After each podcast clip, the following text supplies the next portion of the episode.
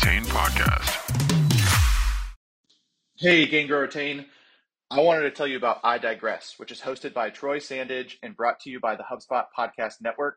It's got shows under 30 minutes and it helps to eliminate complexity, complications, and confusion in your business uh, through a series of frameworks and strategies.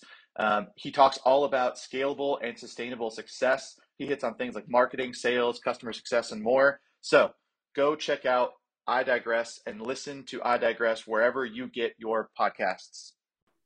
We are coming to you on a Friday and I'm looking forward to a weekend after some uh, New York travel. We just got back from New York City. We did a Gain Grow Retain event, which brought together about 50 people in New York. Um, sounds like some of the the usual suspects and uh, people that were there. So it's good to finally make some connections in person. But there's going to be some more of those happening next year. So it's good to to get another one under our belt. Kristi, what do you think? It's great. Um, I thought it was a great turnout. I think it is tough. There are so many people that that are even in New York that have moved out of the city, and so more people distributed in the state. So I think we lost a lot of the kind of core New York community that had been really active in in-person events previously. So I was surprised to not see certain people there. But I thought the turnout was great. Everyone was really engaged. I think for me personally, I met a lot of people who I hadn't met in person previously, so that was great. Um, no, I think you did a good job. It was it was really good. Well done. And your was- banner is phenomenal. We have Hey, a pop up the, vinyl fancy, it's the fanciest banner I've ever seen. Looks It's the fanciest Gain Grow Retain banner I've ever seen. I mean, listen, I was The like only one. honored to have to be able to take some pictures in front of it. So let's talk about format of that for a second. Can we brainstorm it just for a minute? Yeah. Because Jeff and I was I, going to had, do that. Oh, okay, we had like a thousand ideas on the way home about how to make those events different, better, more exciting. Although it was great, but one of the things I found is that I was telling the story about Gain Grow Retain a lot, like in like one on one to different people, which I'm always happy to do. But I think what we need to do is at the beginning of that, like just lead in like with a real short, not like a big talk, but like five minutes of hey, let just to here's a quick story of what Gain Retain is and how it came to be and what we're trying to do. And then if we have somebody sponsoring the event with us, then have them, you know, give them two minutes to talk about, you know, who they are, what they do, and then go on about the thing. But we've also talked about adding thought leadership and some other stuff into it. So what are your thoughts on it, Kristi?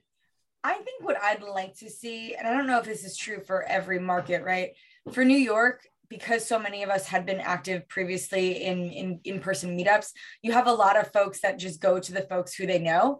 And so I don't want to say it becomes like a little clicky, but it's very Yeah. easy to get into conversations with people, especially if you haven't seen them in a while. I think it would be cool not to do like a speed dating thing, but like have a check-in, give people some badges so everyone knows who everybody is, and then maybe pair up and say like, is there somebody who's here who you haven't spoken with? And kind of do like a matchmaking where we kind of do some formal facilitation of introductions right? It's not like a sit down and have a conversation but like it's sometimes easier if somebody walks up to you and says oh hey this is so and so and makes an introduction to facilitate that that conversation. Um I didn't think that, that was necessary in the New York one. Like I said, there's just so many people who knew each other that were excited to see each other again. But there was a few people looking back who I never met before, who I would have liked to have chatted with, and I just didn't, right? Because I got caught up in Yeah. conversations, seeing old friends. Yeah, I like that idea. Yeah, I think There's there's just something to, to kind of break the ice with some people. Yeah. There's um I think a couple ways you can do that too. I, I think about this a lot. I mean, I, I think about the idea of like the if you do these things really well, it takes a lot of prep work and curation ahead of time. You know, like how can we um how can you it's almost like how can you make the barrier to entry a little bit higher so that you know people who are coming, like you said, are actively engaged and they want to get into these types of conversations and um, how can you facilitate that or how can you kind of make an environment where that happens um, so I, I like that idea too of trying to figure out like a way that you can kind of bring people around um, do that type of of networking and whatnot. Um, i also think too that the one of the challenges i think too is that you you also have like so many questions you know that you're like kristi is um, getting bombarded right? Because people have so many questions. And so it's like how can you also like have some sort of way that people can um, get some of their own questions answered? Because everyone has like a little personal agenda walking into those things, right? Like, hey, I'm uh, about to build out a scaled customer program, and Kristi's done that before. Like, I have so many questions to ask her, and and but Kristi can't spend, you know, 30 minutes with me talking about my specific company and my specific problem. So I'm, out, I'm always trying to figure out a way to, to how can you help people kind of get that personal agenda accomplished and feel like, oh man, I got that done. Um, and that's always hard to do in a, in a group, in, a group setting or group environment when you're trying to mix a ton of different things, right? It's just, you know, you can't be everything to everybody. So there's there's some things. That, well, why not why not use your community platform, right? So if you're having an thinking. event, you're having an event, build out a little forum that's just like a, a thread about the event, and tell people to go there and say, hey, if you're planning to attend and you want to meet people and you have certain questions, like start start the engagement there so you're almost continuing conversations or tying things off rather than to your point starting from scratch and it takes 30 minutes to just even ask the question yeah that's a good point yeah. And I think yeah. that's going to happen. And, and you get the, good. And you, you get the whole power of the community, right? I mean, you get, I mean, Christy's got an answer based on her experience, but then yeah, if you can get answer. people to engage there, then I mean that that drives um it drives so much value to the community to have those things out there. But now some things you do like you want to have a personal conversation with somebody, right? It's yes. it's a little more sensitive. It's I'll tell you one thing I, I heard a lot of the big theme for me was that people are sort of they're antsy. They're looking around. They're either not working they've already quit their jobs and they're sort of and they've done it without another job because they want to go find something that's more fulfilling. Or they're like uh i've been you know been doing this for a while i'm looking for for something new. And i won't go more deep than that because i don't want to blow anybody's cover but like pe- people are people are looking for new opportunities. Well, the thing is, right? Like there's so many opportunities open right now. There's, I, yeah. you know, I keep looking at how many customer success related jobs there are open around the globe right now compared to how many people actually have some kind of customer success language in their profile or in their title right there's more yeah. jobs than there are even people with the experience to do the work so i mean yeah if you're somebody who's if you're if you're complacent in your role or you're you're unhappy there's nothing keeping you there yeah, another another theme on that front is I see a lot of people in education looking to get out of education and come into customer success right now. Yeah, that seems to be a big trend. In fact, I feel like on a weekly basis, the, the types of people that add me or follow me on LinkedIn seem to be more folks from education. But yeah, based off of what I'm seeing and hearing and reading, it seems like they're also having the most trouble transitioning. Yes. Agreed. So, so help me understand, like, what I mean. I have some thoughts and feedback on that. What do you guys think is the big challenge there? If you're in education and you're interested in transitioning into customer success, what's the barrier to entry? Well, I mean, the, the thing that I'm hearing from people, we, we actually have hired a number of educators. So did I, right? I had my, my technical yeah. support lead. It was a former math teacher. Yeah, I, we, we have a, a person we just put on our strategic services team, former teacher. He, he did an interview with us from his classroom while he still had his teaching job. It was really cool. Um, and we've had some other really successful people come through our company uh, from teaching the teaching profession. So I think um, I don't know what the challenges are per se, but I, I think it's just it's sort of like going from the military into corporate life. You know, it's almost like going it from public service into private it, it seems like that is the leap and just how do we get these folks sort of educated on SaaS companies in general and get them a shot, right? All they need is a shot, and they're typically going to prove themselves. They've been doing things, you know, engaging their people, their students at scale, you know, whether they're administrators or, or teachers. Um, you know, one of the guy that we hired was really interesting. One of the things that I loved about him is he ran the I don't know if you if your daughter has this, Kristi, but they have like uh, houses within schools now, like sort of like Harry Potter. Yes. They'll, they'll have and, and they have competitions, and it's you know it's just it's just a cool thing that they do now. And um, he organized that whole thing for his school, and I was like, man, this is really impressive. He like got the whole program off the ground. He talked about change management because he had to go convince people that this was a good idea. Um, you know, he he had sell the idea like he had to organize and structure it and do the operations around it. Like it was just, it was a lot. And it was that. But so I think if you're an educator and you're looking to go into customer success, talk about those things that are more programmatic that you did. Yeah. Because there's a lot of that going on in a school, in a classroom that I think applies directly to what we're all trying to do, scaling our teams. Yeah, I, I agree. I, th- I think it's a lot in the storytelling, right? How do you demonstrate through a story your transferable skills? And so it sounds Right. like that that gentleman did a great job doing that, and that's a that is a great story for him. Do you think that there's also this little experience bias that certain leaders aren't comfortable bringing anybody in who doesn't have traditional customer success experience? I think, that, I, mean, Um, yeah, yeah, go ahead, Jeff. I think, I mean, I think that tends to happen even just like SaaS experience, you know, I think depending where you are and the size company you're at and the, the growth and the stage where you are and kind of the type of role, right. I think, I think a lot of times you're trying to figure out and understand, do I have the opportunity to bring somebody in who hasn't done this before? Or do I, or is this a, a critical element and I need somebody who's done it before and been there? And I think, I don't know, more often than not, I think people kind of lean and say, well, we're moving so fast. I need somebody who's been there and I need somebody who's done there, done it before. And so I think the bias is to kind of lean to that, that side of it. Um, you know, just be, and not saying the other person can't do it, but if you, if you can walk in the door and say, Hey, I've done this before at a different company. Um, it's pretty powerful because now, you know, you, you have understood, you've gone through the change management, you've understood, um, the types of pace and the, the types of activities that are happening. Um, you kind of know the behind the scenes of, of what has to happen in order for a company to go from 20 to 50 million or 50 to 100 or 50 to 75 like those are just big step changes for um for you to take a gamble on somebody who hasn't done there and been been there and done it before. So i think you just have to choose i think i think more often than not people go on that bias right? But i think also you have to you have to bring in people who don't have the experience in some cases because you need outside thinking. You need people who you know can kind of break that mindset but you ha- i think you have to pick your spots i think you have to kind of figure out okay where where do i have the opportunity to do that um and where can i not afford to do that Well, the other the other the other piece of that is it's not just customer success management experience. We just hired somebody that came from one of the vertical markets we serve. And she came in and she looked at our onboarding and and was like, "Hey, like y'all got a lot of stuff right, but let me let's sit down and have a conversation about what it's actually like to work inside of one of these organizations." And you know, I'm just going to share. And she put together this deck and was like, okay, here's the day in the life. Here are the people that you're talking to. Here's what they're dealing with.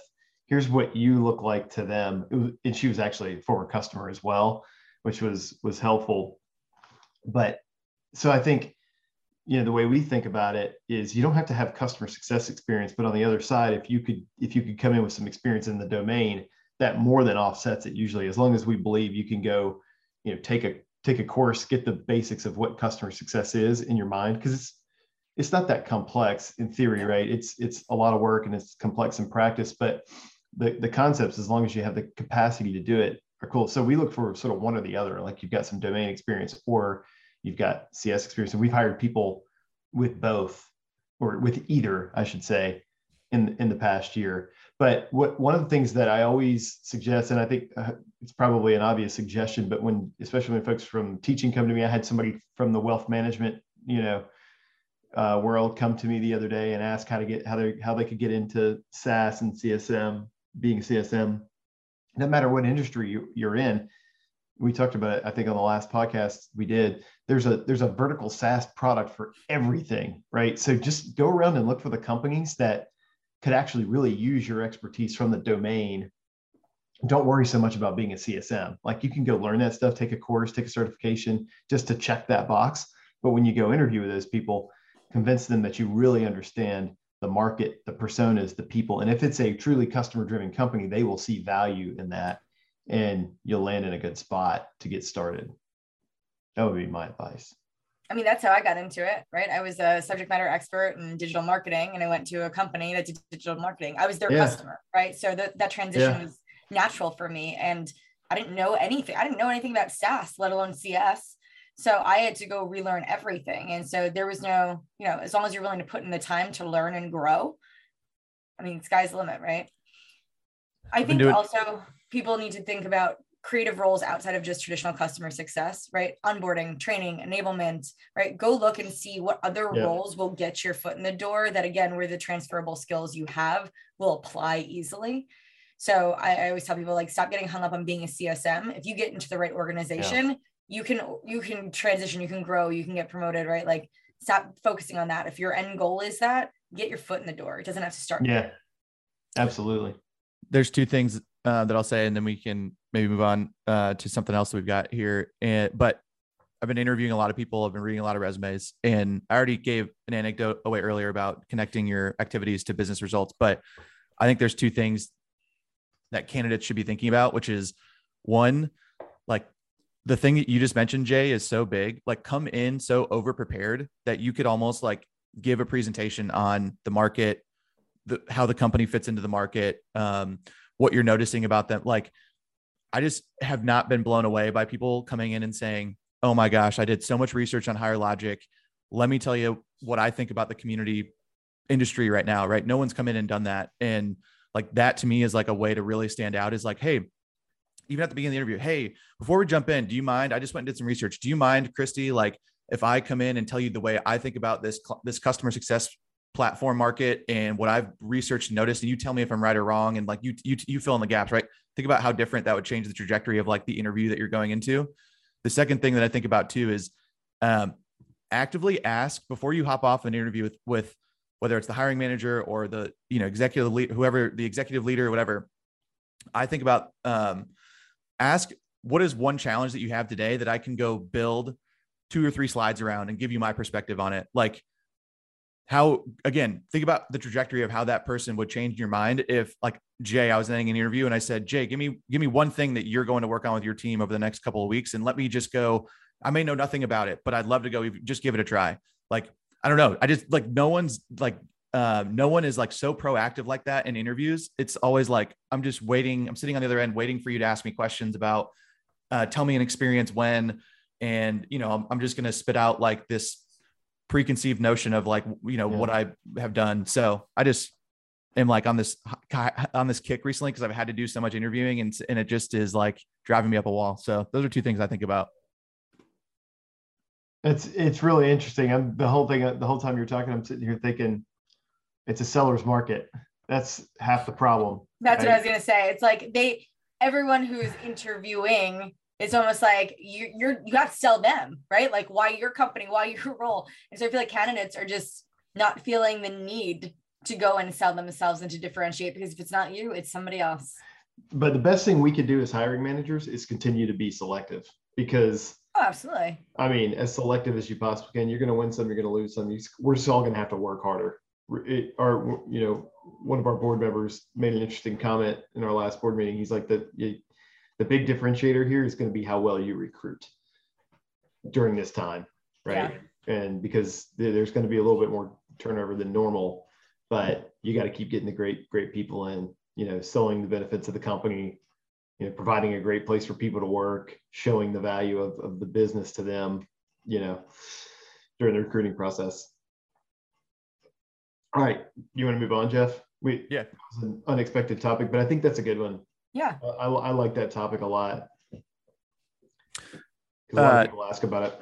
This is well, we can hit on this really quick, but I just threw um, an article into our doc and it just hits on because we were just talking about how do you drive like an engaging in-person event.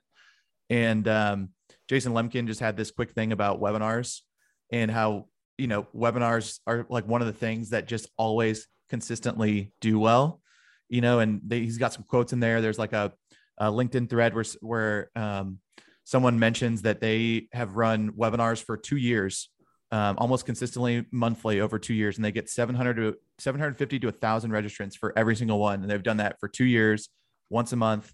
Like, so just think about, you know, what that means and, you know, quote unquote leads they've gotten.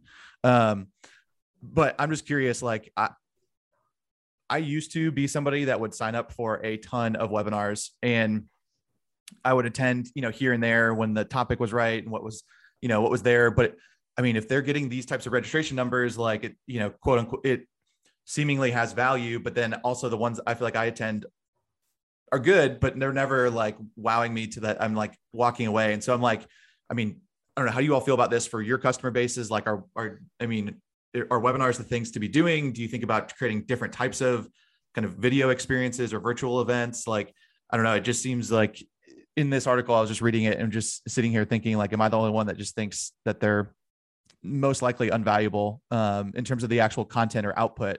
um, you know, the topic might be interesting, but in terms of like what I think I, I get at the end of the day for spending an hour of my time, I don't, I just don't ever know if, if the equation's right. So I'm just curious, and we can move on quickly, but I'm just curious if you all think of like the same thing about webinars or not. I think it depends on the, the format and the content and the presenter. So I will say for ours at Client Success, our webinars that where we invite somebody to speak, they'll, they'll do well. We'll get anywhere between 400 and 1,000 registrants, depending on the speaker and the topic. But the CS Leadership Bootcamp series that I launched, we get over 3,000 registrants. And wow. on average, we'll get anywhere between four and 500 people who attend live. And the, the downloads and the re-watches is, is pretty amazing. And that's because the way that we structure the content, right? To your point, like how much value you get out of it, we make them practical tactical. So it's like we give you the why you have to do this thing, how to do it, how we've done it, and then we give you tools to go do it yourself. So we found that like when we really honed in on who we were targeting for these, we understood what they needed and what they wanted and we gave them that so i think that there's just little by the way of people really thinking about their audience and the value that they get out of it and people tend to just say well this is a webinar format and this is what we're going to do and how we're going to do it and we kind of do a lot of the same and so i think we're in a unique situation where i think the customer success community and the growth of it and people interested in it right? There's people every day, new people popping up saying, Hey, I, you know, I just, oh, I heard about customer success. I'm super interested. Um, and so we point them to these resources and they're helpful for them. But for folks that have been in it for a long time, how do you create content that's going to be valuable for them? Like, how do we continue to educate and enable folks like the two of you, right? Like, what, what's the draw? Like, what, how could I ever get Jay and Jeff to attend a piece of content? Like, you know, that's tough. That's where I think is tricky. Hello, Retain. This is Jeff. You might be listening to the show today for many reasons. Maybe you're looking to learn something new.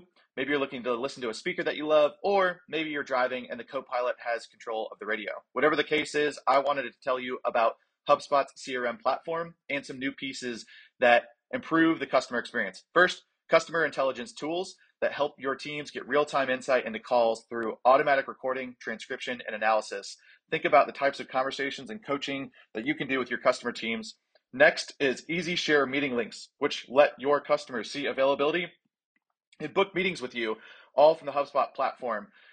The last, improved data hygiene, and that always is needed in a CRM platform. So, learn more about how you can transform your customer experience with a HubSpot CRM platform at HubSpot.com.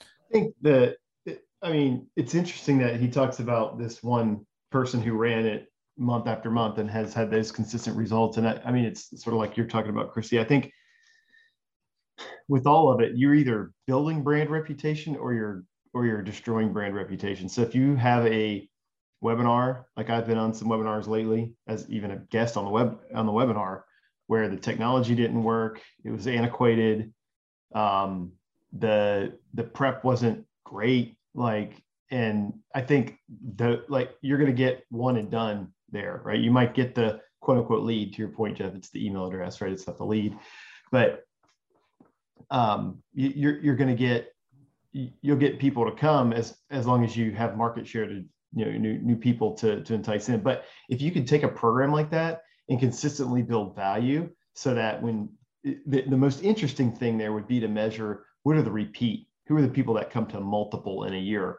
because that's when you know okay you've got something more than just a top of funnel marketing program, you're actually starting to engage a community, an audience, right? That that you want to have around. I mean, I think about HubSpot, like they're the they're the best in the world, right? And how many people have gotten value from HubSpot that have never bought a thing? It's it's crazy. I, I think the the webinar format is tired. So the people, it's like everything. How you do things really matters, right? And so the people who just sort of show up and check the box and do the seven minute intro and let the panelists go around and introduce themselves and talk about their company. Nobody cares about all that stuff, right? So, how quickly can you launch the webinar, m- make sure it works on the first try, the quality content, the speakers, the the prep is all good, and then jump right into it. Like, does this thing really need to be an hour, or could it be 35 minutes, right? With a with a 45 second intro, man, that would that would really feel more valuable to me on the other end of it. So I think I think it it's just like everything, right? You can't say any one method or any one channel is quote unquote dead. Like people are using billboards again because people thought they were dead, right? It's how you use the billboard that's really powerful. Uh, have you seen what what Sterling Snow at Divvy does? Yes. Where they basically use it. and celebrate all the brands. Yeah, I mean, what a great use of outdoor media, right? He's not looking for leads, he's not looking for attribution, but man, I see those things on LinkedIn every other day when he posts them. I know thousands of people driving up and down the Yep. highway in Lehi do as well. So um, anyway, I think how you do these things really matters. Yeah, I I think, think you're right. I think I, I've seen some people make it very engaging, kind of change the format, right? Like how many webinars people go and they're they're multitasking, right? And there's analytics that allow you to see how engaged your participants are, how long they stay, are they watching, are they on your screen or are they on their email or it's something else. So I think those types of insights are interesting, but we're getting ready to launch like our, our very quick bi-weekly like 30 it's a 30 minute master class like deep dive into little parts of our product to help our, our end users and we're going to make it engaging and we're changing the format and it's going to be more collaborative and we're going to have polls and all this other stuff. And so we're thinking about just taking a whole nother approach to it and not making it feel like a webinar but really kind of this like collaborative training and learning environment. Um, and so one of the folks on my team is taking taking lead on that and i'm just i'm really excited about that because i do think it's Are you, are you going to open that up to, are you going to open that up to non-customers as well? it's it's a client success training um, on the product. And so yes, Yeah. we'll talk about use cases and like how do you solve for this problem because that's going to be the emphasis of it. Like you have this problem, here here's what you're trying to solve for, and here's how to do it in our product. So it's like that's the format it's going to take in a very engaging way. Um, it's not going to not be open to folks who aren't client success employees, but we're going to be marketing it to our customer base because that makes most sense. But if somebody who's not a customer joins, it's not like we're going to be booting them out. Yeah, I I like that idea. The um the other thing you know that you both I think are are talking about and talking to as well is that I think the reason why you you know hop into a webinar and you don't necessarily uh maybe find value from it is because of like the how and sometimes you're just checking the box and just like you said Jay too.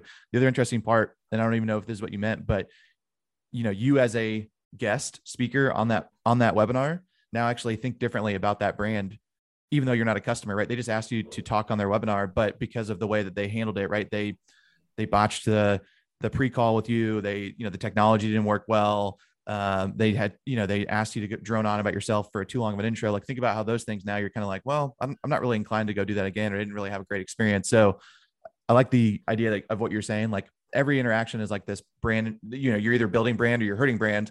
Um, so really care about the you know the webinar and how you're bringing it on if you can do it well that's also what stands out right we've we've done these so many times now that if you actually did it in a um, really engaging way it would stand out so much more. People would, would get it. And i mean you know back to you kristi like the 3000 registrants and uh, getting 500 people live on a call is because of the way you've organized it you've structured it you think about the content you know you're promoting it. Like there's all these things go into it. And if you can think about it artfully um, it does it well. So anyways I, I thought it was interesting that um, he said it and uh, we just had like a little little blurb. So who's next who's got something to, to talk through Jay's got two things up there. What do you got, Jay? Well, yeah. So one of them I had on here last week, but I think um, I think the the more interesting one is this this guy um, who uh, what was his name? Uh, it was on Market Watch. This is a, actually I had uh, our one of our old colleagues sent me this article, and basically the the thesis of the article is, hey, I'm going to give you a new way to pick stocks and and actually win in the stock market, and you don't even have to look at any metrics. You don't have to understand, you know, PE ratios. You don't have to understand any of this stuff, but just rank all the companies in a segment by what you what their NPS scores are or their or their customer satisfaction ratings to the extent that you can find them or or deduce them. And I thought this was really interesting because so some of the stocks he ended up picking, I'll just tell you, um, Amazon, Facebook, Apple, Costco, Google, Southwest Airlines. We've read about them, right? American Express, which I love American Express. Jeff and I talk about it all the time. Free advertising.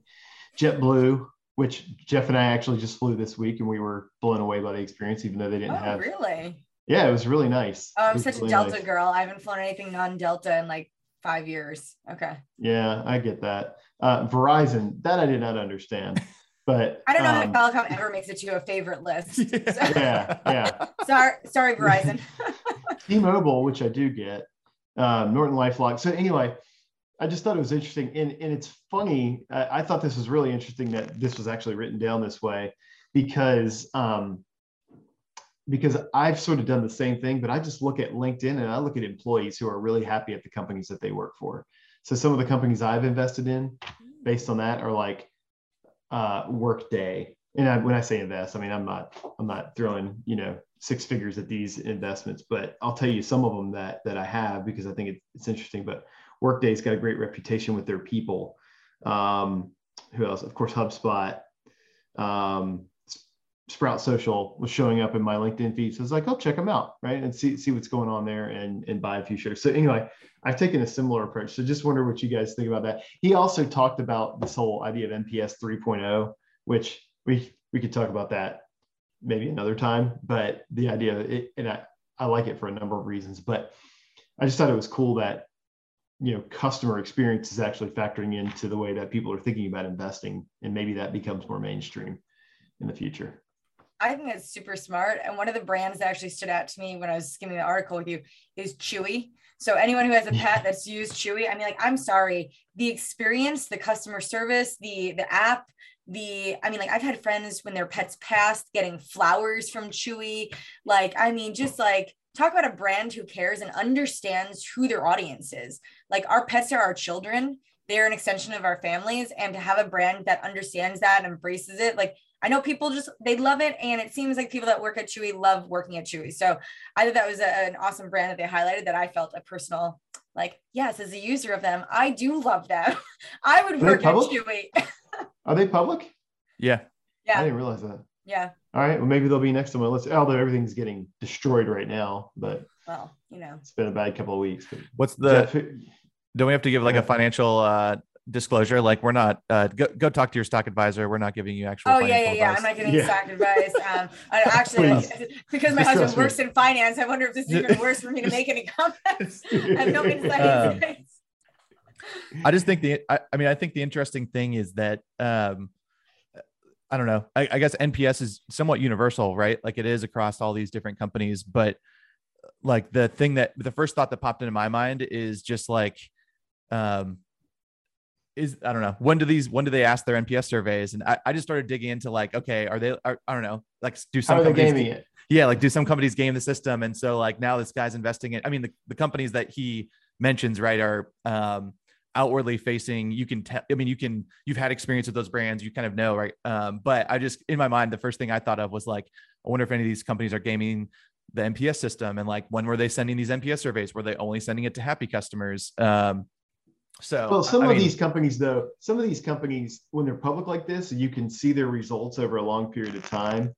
Like JetBlue, right? Southwest Airlines, they've never not had a profitable quarter as an airline, yeah. right? And so, and I think that gets into the that gets into the NPS 3.0 thing, which is it actually tying customer sentiment back to not not what they say they will do, but did they actually renew? Did they actually buy from you again? So yeah. basically tying it back to revenue right? So I think that that's an overriding factor for some of these bigger ones. Now, smaller companies, you know, much harder to to see the, the other actual results. The other thing that I just noticed about his list right now is that there's no SaaS companies. Oh yeah, they're all. Well, I mean, Google. They might have a SaaS of. product here and there. I meant there's no predominantly there's no predominant yeah. SaaS products in here in terms of like yeah. Their, there's no enterprise B to B to B. Yeah. Kind of.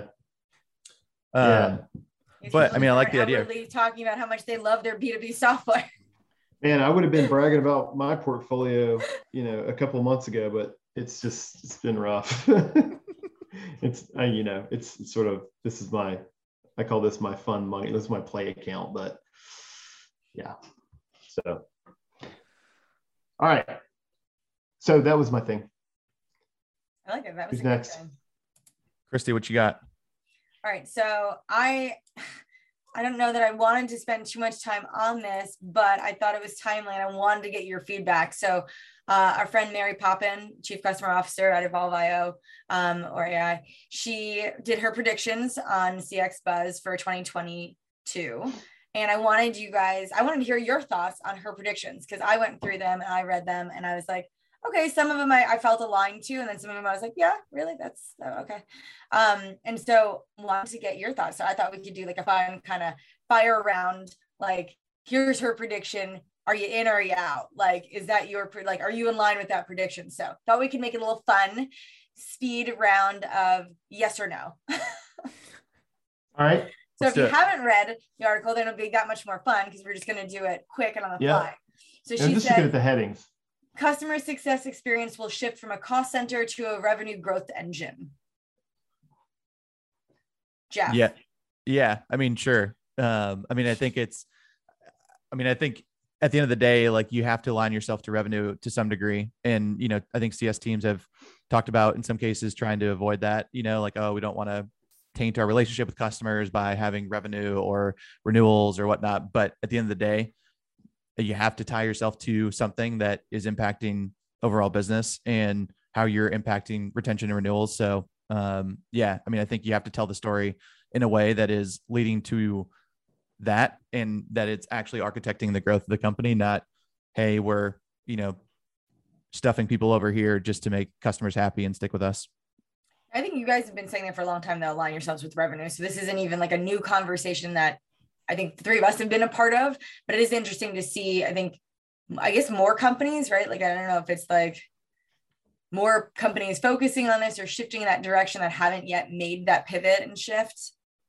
I think there's always going to be some companies that are earlier stage that are really just lavishing customers with attention and, and human interaction, especially in the earth, like as they're getting off the ground, finding product market fit, getting their first hundred customers, first thousand customers. So I think to some degree there will always be companies shifting from from that. So I don't think this is a new trend. I don't think this is something that's automatically going to start happening in 2020. I, I think it's been happening for a long time. And there's some it takes a while to get the entire kind of market shifted that way. well, yeah, and, and, there will always be new companies that aren't taking the revenue driven approach that they want. Yeah. yeah, and then they'll they'll evolve with it. But I mean, yeah, I mean that's an easy one. It's it's safe. Okay, I like that. All right, here's your next one. Customer intelligence will be a priority for C-suite executives and their entire business.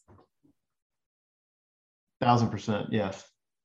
Yeah. I mean, so what? All right. So what are the insights, right? So like, what type of customer intelligence do you think is going to be powering the C-suite? I think of I think the biggest thing is is predict predictability.